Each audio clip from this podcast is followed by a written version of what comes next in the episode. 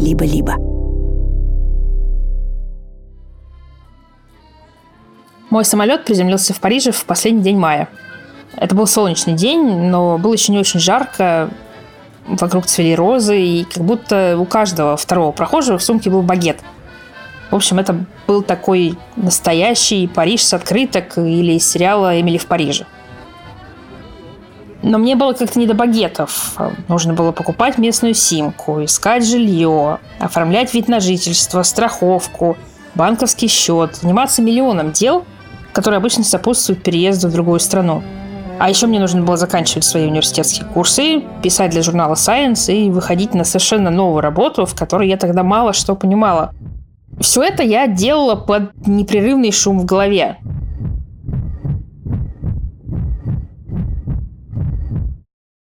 Проблему надо было срочно решать. И теперь уже на французском. Я учила его несколько лет, но довольно бессистемно. Ну, кто же мог предположить, что мне придется обсуждать на французском свое здоровье? В итоге, к моменту переезда я была как собачка, которая все понимает, а сказать ничего не может. Ну, правда, слово «шум» – «брюи» я запомнила очень быстро.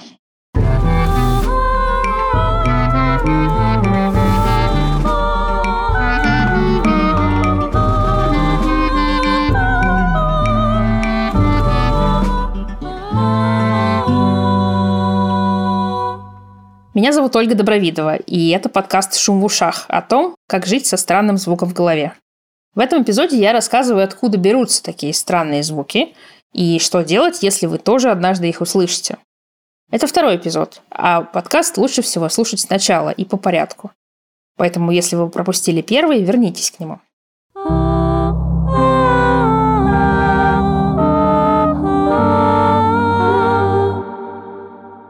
Я не была морально готова слушать шум каждый день, без выходных, до конца своей жизни.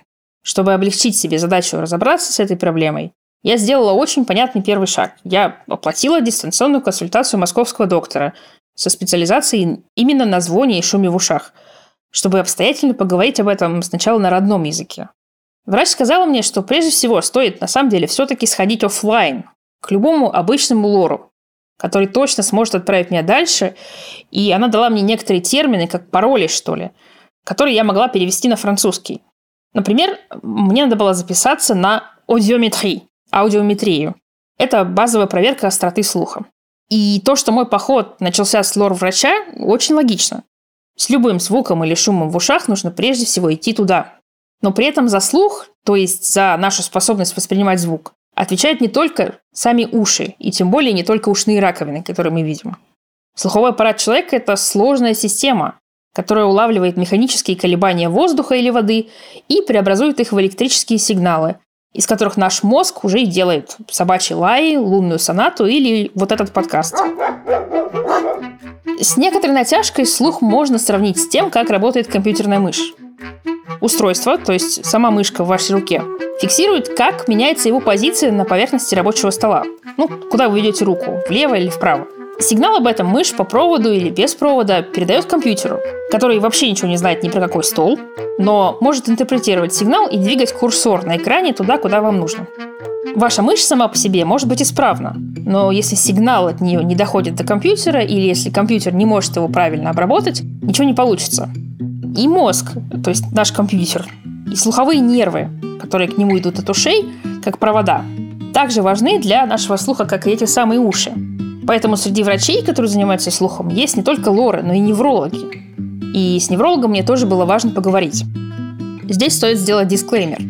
Все врачи, которых вы услышите в этом подкасте, говорили со мной только как с научным журналистом. То есть меня они не лечили. Свои походы к лору, неврологу и другим специалистам я не записывала, потому что хотела, чтобы они говорили со мной только как с пациентом. Меня зовут Кира Аверченко. Я врач-невролог, отоневролог, кандидат медицинских наук. Отоневрология – это узкая подспециальность, которая занимается в первую очередь головокружением и э, тинитусом, шумом в ушах. Как вы помните из первого выпуска, тинитус, некоторые врачи говорят тинитус, но я буду ставить ударение на второй слог, как в словаре. Это медицинский термин для любого звука, который вы вообще-то слышать не должны. Тут есть важная оговорка для любого звука, кроме речи. Потому что если вы вдруг слышите в голове несуществующую речь, Это уже слуховые галлюцинации. Слово «тинитус» происходит от латинского «тинire», то есть «звенеть». Если взять статистику, которая, конечно, не охватывает э, все э, варианты тиннитуса, потому что его огромное количество разного, но вот э, если взять статистику, то примерно 750 миллионов людей испытывают тиннитус.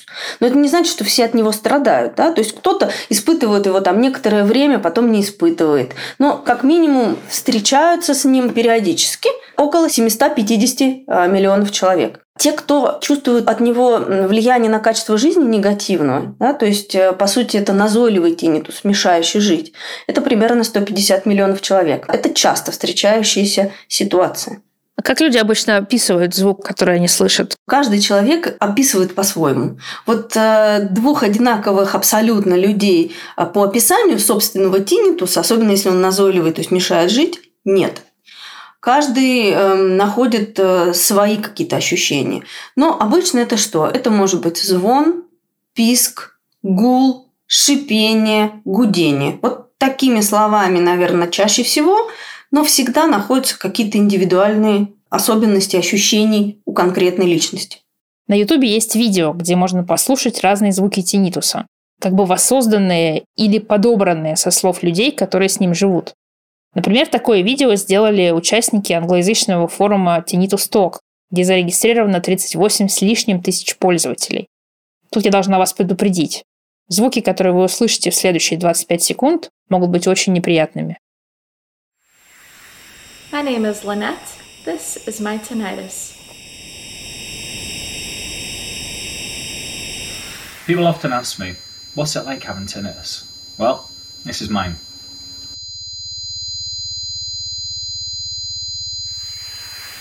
My name is Sue, and this is my tinnitus.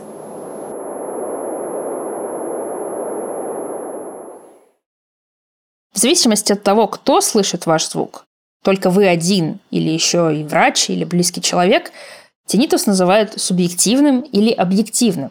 Более частая ситуация – это субъективный шум или субъективный tinnitus, который, когда звуки присутствуют, человек их слышит, причем э, степень может быть очень разная, от очень выраженной до совсем незначительной слабой, да, но другие не слышат, и этот звук не объективный, он исключительно субъективно воспринимается. Любой звон или шум в ушах, как бы пугающе он ни звучал, может иметь весьма прозаические причины. Например, у вас может быть серная пробка, какие-то проблемы с суставом, который соединяет нижнюю челюсть с черепом, или какое-то воспаление в ухе. Со всем этим вам может помочь либо лор, либо врач, к которому лор вас направит. Ну, например, невролог, как Кира. Большое количество очень разных состояний ассоциировано с тинитусом. То есть это может быть и заболевания и наружного уха, и среднего уха, и внутреннего уха. Это могут быть вообще не заболевания уха, а заболевания много чего. Задача Лора – как раз перебрать все самые вероятные и максимально скучные варианты. Прежде всего, чтобы не томить и не мучить пациентов, если им можно помочь быстро. Ну и чисто статистически, обычно дело оказывается именно в этих скучных вариантах. По-моему, у врачей есть такая поговорка про копыта и лошадь, да, что слышишь стук копыт, думай о том, что это лошадь, а не зебра. Но, тем не менее, все равно в зебру надо в голове держать обязательно, потому что зебра один раз за всю жизнь может попасться, но ты ее не должен пропустить. Ну вот мне показалось, что отоневролог – это тот человек, который, если это не лошадь, приходит и вспоминает не только про зебру, но и про остальных копытных. Да, однозначно. И еще в мае, когда шум только появился, я посмотрела несколько видео с примерами тинитуса и поняла, что мой звук на эти совсем не похож. Хотя бы потому, что почти никогда эти звуки не пульсировали, как у меня. Погуглив, я поняла, что, похоже, мой тинитус так и называется – пульсирующий. Более того, кое-где мне встречались осторожные замечания о том, что пульсирующий тинитус – это какой-то совершенно отдельный зверь. Настолько отдельный, что для него даже в английском вместо тинитуса надо использовать как раз французское слово «брюи», то есть «шум», чтобы пациенты не путались. Поэтому я не особо удивилась, когда французский лор изучил мои уши, сделав эту самую аудиометрию. И в итоге сказал мне, что шум я слышу не потому, что у меня какие-то проблемы со слухом, а как раз наоборот. Потому что со слухом у меня все абсолютно в порядке. ведь он тоже слышит этот пульсирующий звук. Но до этого я еще дойду.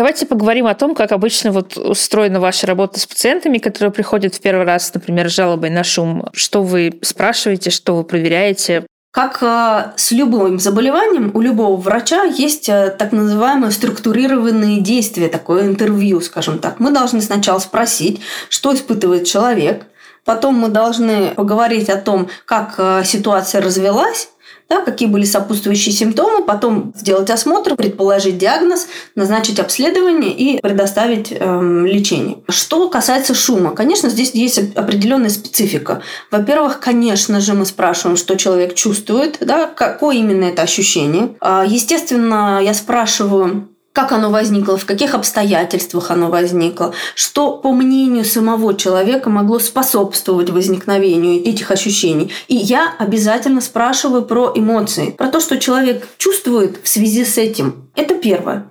Второе, если я подозреваю, что шум объективный, если шум, возможно, описывается как пульсирующий, то я буду проводить аускультацию. Это прослушивание областей э, тела, в области которых пациент описывает ощущение шума. Ну, на самом деле рекомендуется слушать область над э, сонными артериями, да, то есть это передняя область шеи, и вокруг уха. Э, можно даже ухо к уху приложить. Но некоторый шум может быть слышен даже если не прикладывать ничего и никуда, просто на коротком расстоянии. Да, мой муж слышит мой шум, когда мы обнимаемся. Ну вот это редкая ситуация, но тем не менее она существует. Субъективный у вас тинитус или объективный, то есть слышит ли его врач вместе с вами, это довольно важно, чтобы понять, как вам помочь. Объективный тинитус предполагает, что с вашим слухом все в порядке, он работает как надо. Просто где-то в голове у вас действительно возникают какие-то неположенные механические колебания, которые ваше ухо, ну, ухо врача тоже, честно преобразует в звук. Например, у меня и у вас в среднем ухе сразу за барабанной перепонкой есть стремечко. Это самая маленькая кость в человеческом организме. Еще там есть примерно такие же крошечные молоточек и наковальня. Эти очень милые косточки передают дальше и усиливают колебания барабанной перепонки, и их движение регулируют, ну, совершенно естественно, две самые маленькие мышцы в организме. Если какая-то из них почему-то начнет непроизвольно сокращаться или подергиваться, человек будет постоянно слышать щелчки. И это будет довольно редкий случай объективного тинитуса. При этом субъективный тинитус совсем не значит какой-то там ненастоящий или неправильный. Даже если доктор не может услышать ваш шум или звон, они все равно есть, они существуют.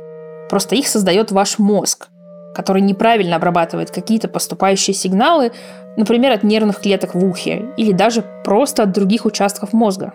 Правильно я вас поняла, что чаще всего проблема возникает все-таки, если использовать ту аналогию, которую мы использовали в компьютере, в центральном процессоре, а не в датчике. То есть мозг создает этот звук, если так можно сказать, да? Да, можно так сказать. То есть либо изменения в слуховой системе какие-то запускают процесс, но поддерживает этот процесс тинитуса мозг. Либо же со слухом все хорошо, и со слуховой системой все замечательно в ухе но э, сам мозг начинает работать так, что активируются звуковые э, отделы, и часть отделов связаны с эмоциями, с негативными в первую очередь. То есть может быть такое, э, это очень часто может быть у людей с тревогой, и с депрессией тоже, что э, есть не только шум, но еще и чувствительность, например, к громким звукам. Но здесь это чисто э, ситуация, которая связана с мозгом, но не с ухом. Собственно, поэтому, если открыть клинические рекомендации по лечению тинитуса, то вы узнаете, что когда все серные пробки и прочие причины вы уже исключили, а субъективный звук все равно остался, то главной целью лечения становится как бы отвлечение от тинитуса, чтобы уменьшить его влияние на вашу жизнь. Это помогает сделать, например, антидепрессанты или противотревожные препараты. А из немедикаментозных методов эффективны прежде всего так называемая тренировочная терапия тинитуса, когда вас как бы учат его не замечать. И КПТ – когнитивно-поведенческая терапия.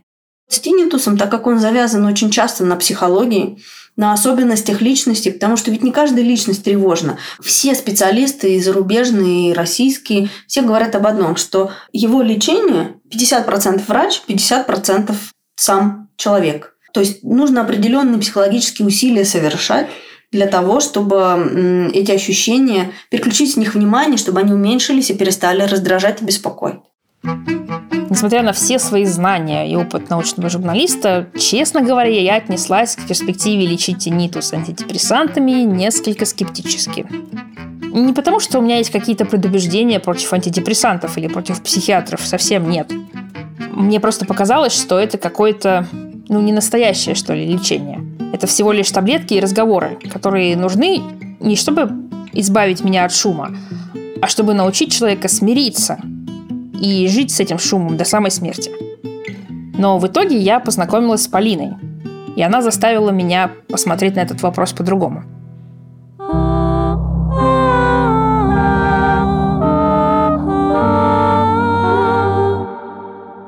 невролог мне говорит, это не лечится, это не пройдет, вы должны к этому привыкнуть жить. Я говорю, к этому привыкнуть невозможно. То есть вы как бы никогда этого не ощущали, вы не понимаете, что это такое. Это Полина. Она, как я, однажды услышала странный звук, и я с ней абсолютно согласна. Привыкнуть к этому нельзя. Мне сейчас 49 лет. Я стилист-визажист, мастер по прическам и макияжу. У меня двое детей. Я замужем, проживаю в Новом Девятке на Ленинградской области.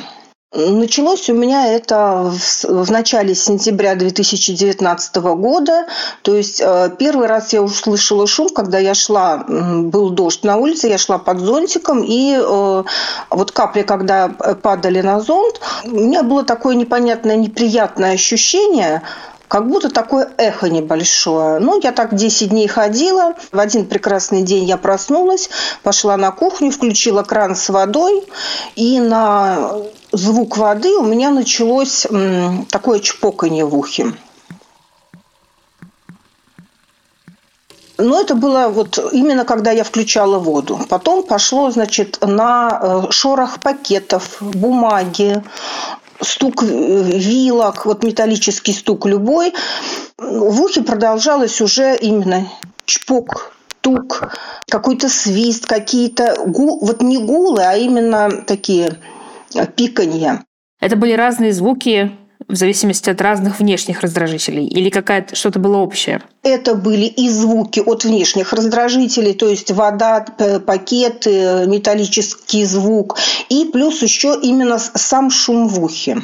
То есть именно вот такие, как кузнечики стрекочут, как какой-то, знаете, вот газонокосилка работает. Вот много различных звуков было. Это было непрерывно или у вас были какие-то периоды тишины? Вы знаете, очень быстро это переросло в то, что они у меня были постоянные. То есть если вначале это начиналось там только на звук э, воды, да, там и вот какие-то внешние раздражители, то потом это, то есть было 5 минут, а потом каждую минуту я слышала.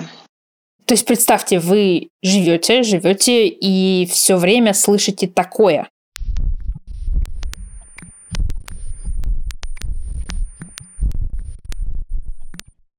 У меня подруга терапевт, я позвонила ей, говорю, Наташа, у меня что-то страшное. Она говорит, ну, я тебя посмотрю. Я к ней пришла домой, у нее есть эти приборы, как у Лора. Она мне посмотрела, сказала, Суха, у тебя все в порядке, но все-таки к Лору сходи. Еще раз отмечу, что это абсолютно верный совет. Если вы слышите странный звук, нужно прежде всего идти к лору. Слух у Полины, как и у меня, оказался в порядке. А вот дальше началось что-то странное. Приемы в больнице приносили ей не облегчение, а только все новые и новые диагнозы. То отит, то проблемы с шеей, то даже рассеянный склероз, это такое заболевание нервной системы, которое не имеет отношения ни к забывчивости, ни к рассеянности, но действительно очень мешает жить. Рассеянный склероз повреждает оболочки нервов головного и спинного мозга. И это может вызвать нарушение речи и зрения, слабость, нарушение координации и хроническую боль. Пока эта болезнь неизлечима. После того, как, как я вышла из этого центра, у меня голова была кругом, я шла, тоже помню, был дождь, я шла, рыдала, звонила своей подруге, говорила, все, у меня склероз, и, в общем-то, все, моя жизнь закончена. Правда, следующий невролог рассеянный склероз исключил. Но отправил Полину на МРТ и компьютерную томографию височной кости. И там тоже все было в порядке. Все эти обследования Полина делала за свой счет, чтобы не ждать в очередях. А еще она неделями и месяцами делала уколы, ходила на массаж, на гимнастику, принимала по назначению врачей препараты, эффективность которых не доказана, и ей ничего не помогало. То есть мне было все хуже, хуже, хуже. Я постоянно плакала, то есть у меня были постоянные, вообще ужасчайшие истерики. После этого моя подруга мне советует своего остеопата. Она что-то мне там делает, ну, свои какие-то вот эти вот техники. И э, сутки у меня ничего нет. То есть сутки я хожу вообще без шума. Я вообще э, в шоке, думаю, как же такое может быть. Но через сутки у меня начинается все по новой. Но идет вроде как на убыль чуть-чуть становится легче. Я так хожу около двух месяцев. После этого у меня опять все начинается по новой. Я опять прихожу к ней, и она опять вот делает все свои манипуляции. И Тут я на приеме начинаю плакать, э, говорю, ну и все, я больше не могу. И она мне сказала, что больше я вас не приму до тех пор, пока вы не сходите к психологу. Я говорю, думаю, ну как же так? Думаю, при чем здесь вообще психолог? Так-то у меня все в жизни хорошо. После этого остеопат отказалась ее принимать, и Полина вернулась в свой замкнутый круг из лечения, которое не помогало. Давайте попробуем вернуться к истокам, что ли, шума. Вот пока вам врачи пытались объяснить, что происходит, вы как сами себе объясняли, откуда взялся шум? Ой, вы знаете, ну, у нас была очень неприятная ситуация с соседями. Мы живем в новостройке. В новостройках тут у нас не очень хорошая шумоизоляция. Грубо говоря, ее ну, практически нету. То есть, как, когда мы только въехали, у нас были хорошие соседи, все было в порядке, а потом, значит, заехала женщина, начала встречаться с мужчиной, и у них вот там начались постоянные пьянки. Ну, так как они живут надо мной, то есть это было, ну, знаете, не просто вот там люди там выпили часик, да, то есть они могли трое суток, то есть вот они включают музыку, у них эта музыка там, например, с 8 вечера до 6 утра, или, например, э, там какие-то постоянные компании, ор, драки, крики, ну, вплоть до такого. Вначале мы ходили к ним, разговаривали, бесполезно. То есть они говорили «да-да-да», и на следующий день это начиналось снова. Дома Полина стала использовать беруши. Сначала ночью, а потом и днем. Еще она пыталась заглушить шумных соседей телевизором, а в конце концов чуть было не решила продавать квартиру. И в один прекрасный день, как бы, скажем, счастливый он для меня, конечно, грех так говорить, у них случается там очередная какая-то попойка, и они убивают э, какого-то своего друга прямо в квартире. Да, то я это все, конечно, слышу, потому что он там начинает ногами бить по батарее. У меня батарея ходит ходуном. Да, я звоню в полицию, приезжает полиция, я поднимаюсь тоже туда наверх. Там весь коридор в крови. Ну, полиция мне говорит, что все в порядке, там только царапина. А человек, в общем-то, через два часа потом, потом умер. На суде я была свидетелем. Это был как раз март 2019 конец марта. И вот как, как раз в сентябре это все началось. То есть, получается, в марте было убийство, если я вас правильно поняла, да? Да, вот да, это, да, вот да. это все это время с марта по сентябрь вы свидетель, вы в этом да. варитесь, да, и у вас да. в сентябре начинается шум. А можно тогда спрошу, а вот когда вам предлагали там остеохондроз какой-то, что-то. Угу. Почему же вы сами не связали это с таким ужасом, честно говоря, который с вами случился-то? Ну, понимаете, э, как бы я не связала, конечно, потому что если мне невролог говорит, что это остеохондроз, угу. я верю. Когда вы проходили через все это с врачами, когда вам предлагали, ну, я, мне кажется, я уже пять диагнозов насчитала, только разных. Угу. Вам что-то рассказывали про то, как это все работает? Как остеохондроз, например, который не предполагали, влияет на шум в голове? Ну, мне говорили, что, наверное, это какое-то защемление, может, у вас там какие-то протрузии есть. Ну, мне не говорили механизм. Единственное, что невролог сказала, что это не всегда проходит, что может и не пройти. Но вот я с этим не могла никак смириться. То есть я, я решила, что я пойду до конца, даже искала себе какие-то, думаю, может быть, какое-то у меня оперативное лечение. Даже в, это, в группе ВКонтакте были такие посты, что людям, люди едут во Францию, им там убивают вот эту улитку в голове, как-то там прокалывают, и человек полностью глохнет, но зато он перестает слышать этот шум. То есть я даже думала, что если это действительно так, я даже бы уже была готова это сделать. Лучше ничего не слышать, чем вот, вот это. Угу, вот. угу. Улитка – это такая часть внутреннего уха, которая передает сигналы от, собственно, уха в мозг. Нам не удалось найти надежных следов такого метода в доказательной медицине. Хотя для некоторых причин тинитуса хирургическое лечение действительно есть, обычно в особенно сложных случаях. Но в них разберется ваш врач. А если вдруг вы или кто-то из близких рассматривает такой вариант с убийством улитки по объявлению в соцсетях, пожалуйста, не надо. К счастью, до калечащих операций во Франции дело в итоге не дошло. В своих попытках избавиться от шума, от гимнастики и препаратов без доказанной эффективности, Полина перешла к мануальной терапии и уколам дексаметазона. Это вполне себе работающее лекарство, которое подавляет воспаление и иммунную систему. И, кроме того, вызывает много побочных эффектов. Все было безрезультатно. В конце мая по-моему, где-то 30 мая, я дохожу до такой степени, что у меня, то есть помимо шума в ушах, у меня начинается еще шум в голове. То есть у меня шумит в ухе, и у меня в голове вот идет такой зумер. то есть это бесконечно.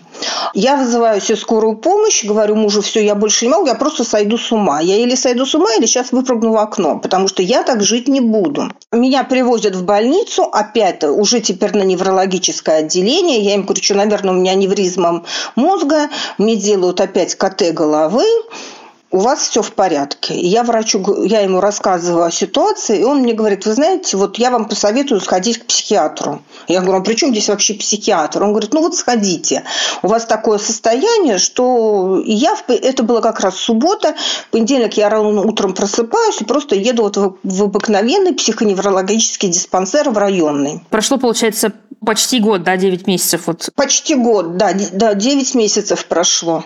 Психиатр отправил Полину на дневной стационар, чтобы подобрать подходящее лекарство, в том числе те самые антидепрессанты, для которых у нас есть доказательства того, что они помогают людям со стойким тинитусом. И шум постепенно, не сразу, но ушел. С октября 2022 года шум не беспокоит Полину совсем. Когда мы с ней разговаривали, она сказала, что продолжает принимать лекарства и регулярно общается с врачом. Ну, я так предполагаю, что пока буду ходить, потому что препараты бросать я боюсь. Боитесь, что шум вернется? Да, да, боюсь. То есть я, я не готова. И я не знаю, сколько еще времени я буду их принимать. Потому что мне очень страшно. Как вам кажется, что-то вот еще из того, что мы не проговорили, важно сказать, ну, прежде всего, тем людям, которые это слушают, у которых, может быть, тоже шум в ушах? Я бы, наверное, посоветовала, во-первых, не читать все группы ВКонтакте, связанные, связанные с шумом, не читать, опять же, просто в интернете все вот эти истории и не верить тому, что это не лечится, потому что это действительно получается лечится. И тут самое главное, знаете, наверное, и нельзя с этим мириться.